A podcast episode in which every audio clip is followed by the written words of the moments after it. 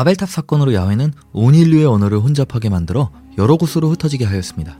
시간이 흐르고 갈대아 우르라는 곳에서 아브람이란 인물이 태어나는데요.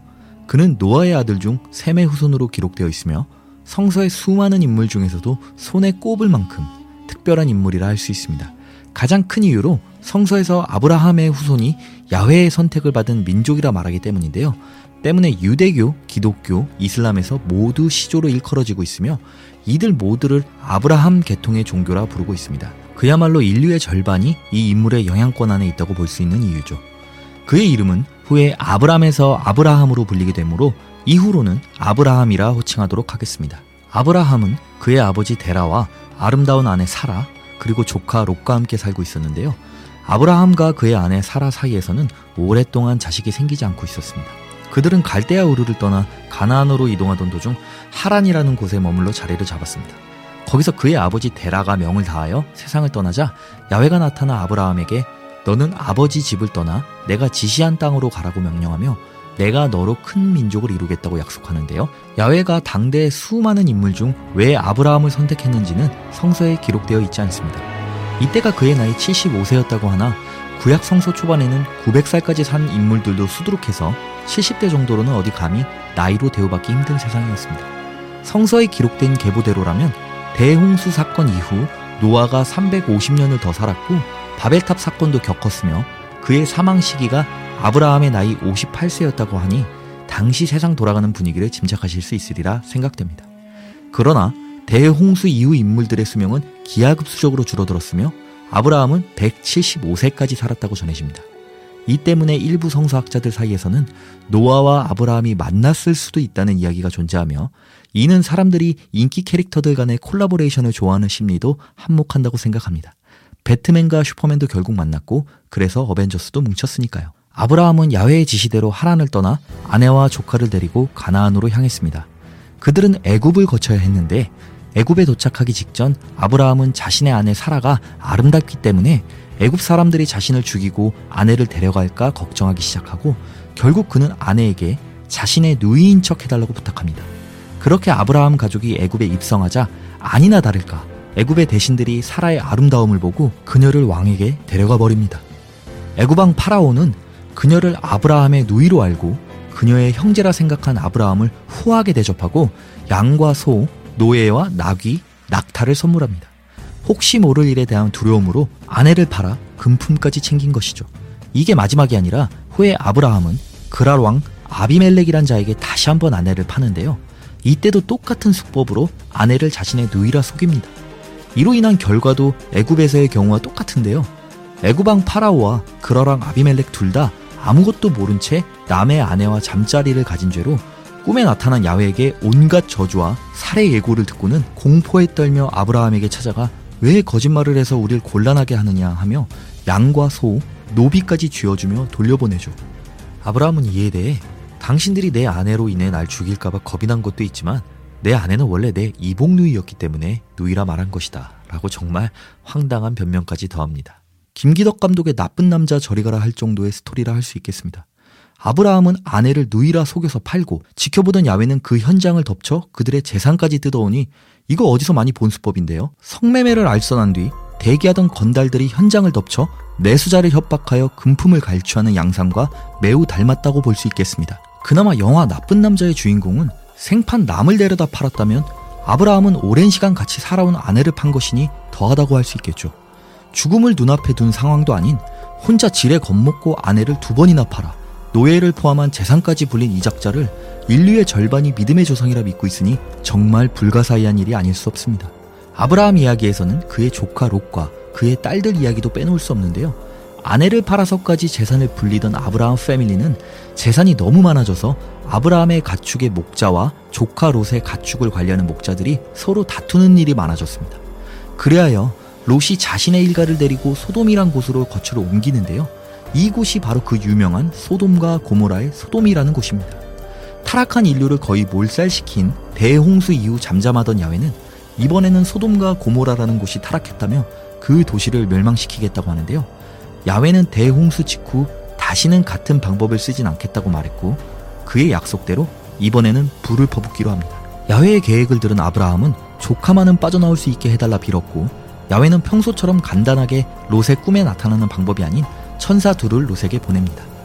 바빌로니아의 지배를 받아 그들 신의 모습을 영향받기 전까지 성소 속 천사의 모습은 인간과 같이 날개가 없는 모습으로 묘사되는데요. 이 천사 둘도 걸어서 롯에게 나타납니다. 롯은 그들을 알아보고 자신의 집으로 와서 발도 씻고 식사도 하시라며 초대하는데요. 그들이 롯의 집으로 향하는 모습을 본 소돔 사람들이 롯의 집으로 몰려와 그들을 겁탈하겠다며 내놓으라 협박합니다.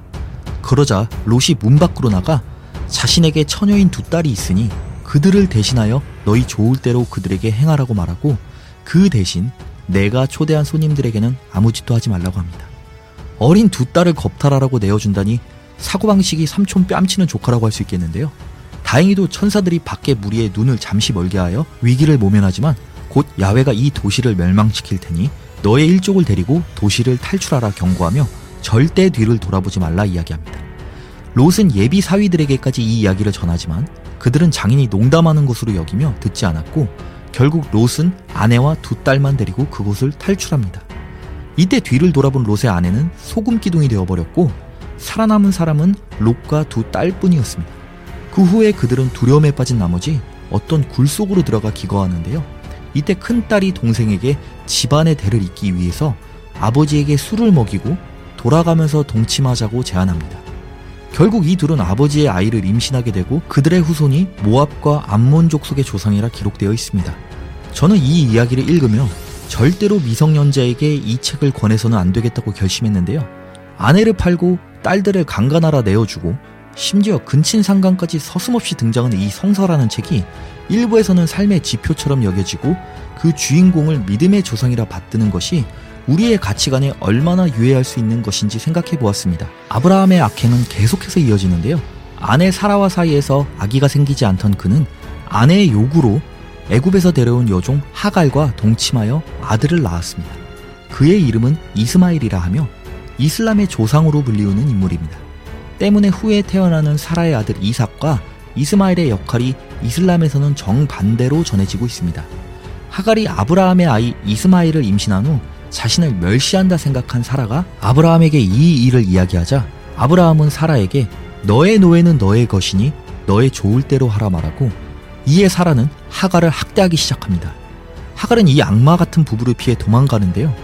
야외의 사자가 나타나 너의 여주인에게 돌아가서 복종하라고 말하며 내 아들과 그의 자손이 크게 번성할 것이라며 살살 달래서 돌려보내죠. 그러나 야외가 말하길 그의 계획은 이스마엘이 아닌 후에 사라를 통해 태어난 아들을 통해 이루겠다고 말합니다.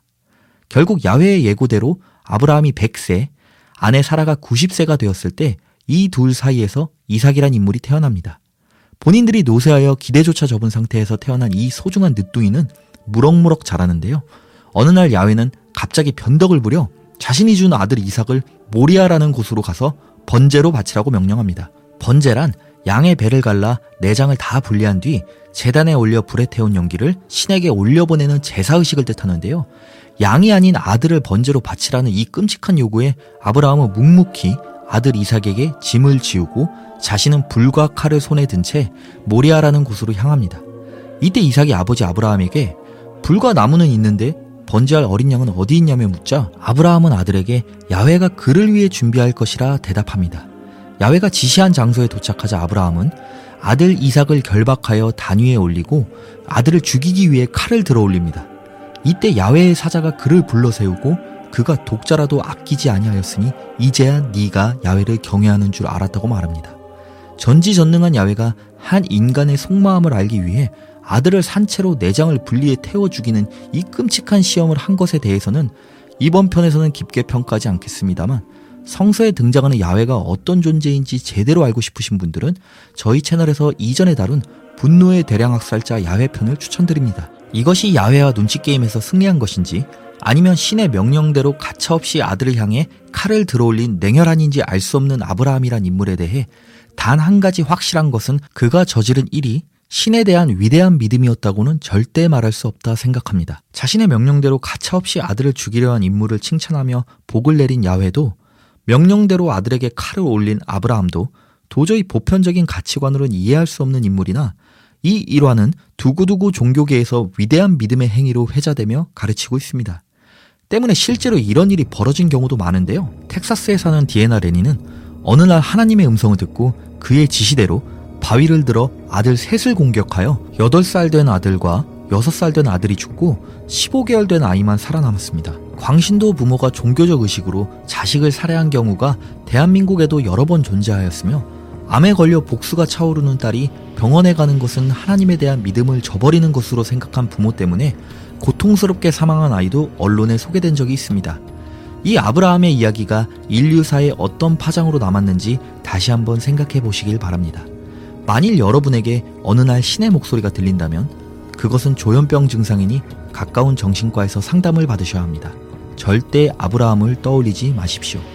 자신의 아내를 두 번이나 팔아 금품까지 갈취하고 어느 날 갑자기 받은 신의 계시로 망설임 없이 아들을 죽이려 한 이 아브라함이란 인물은 인류 어느 역사에서도 심지어 어느 픽션에서조차 보기 힘든 나쁜 남자라 할 수 있겠습니다.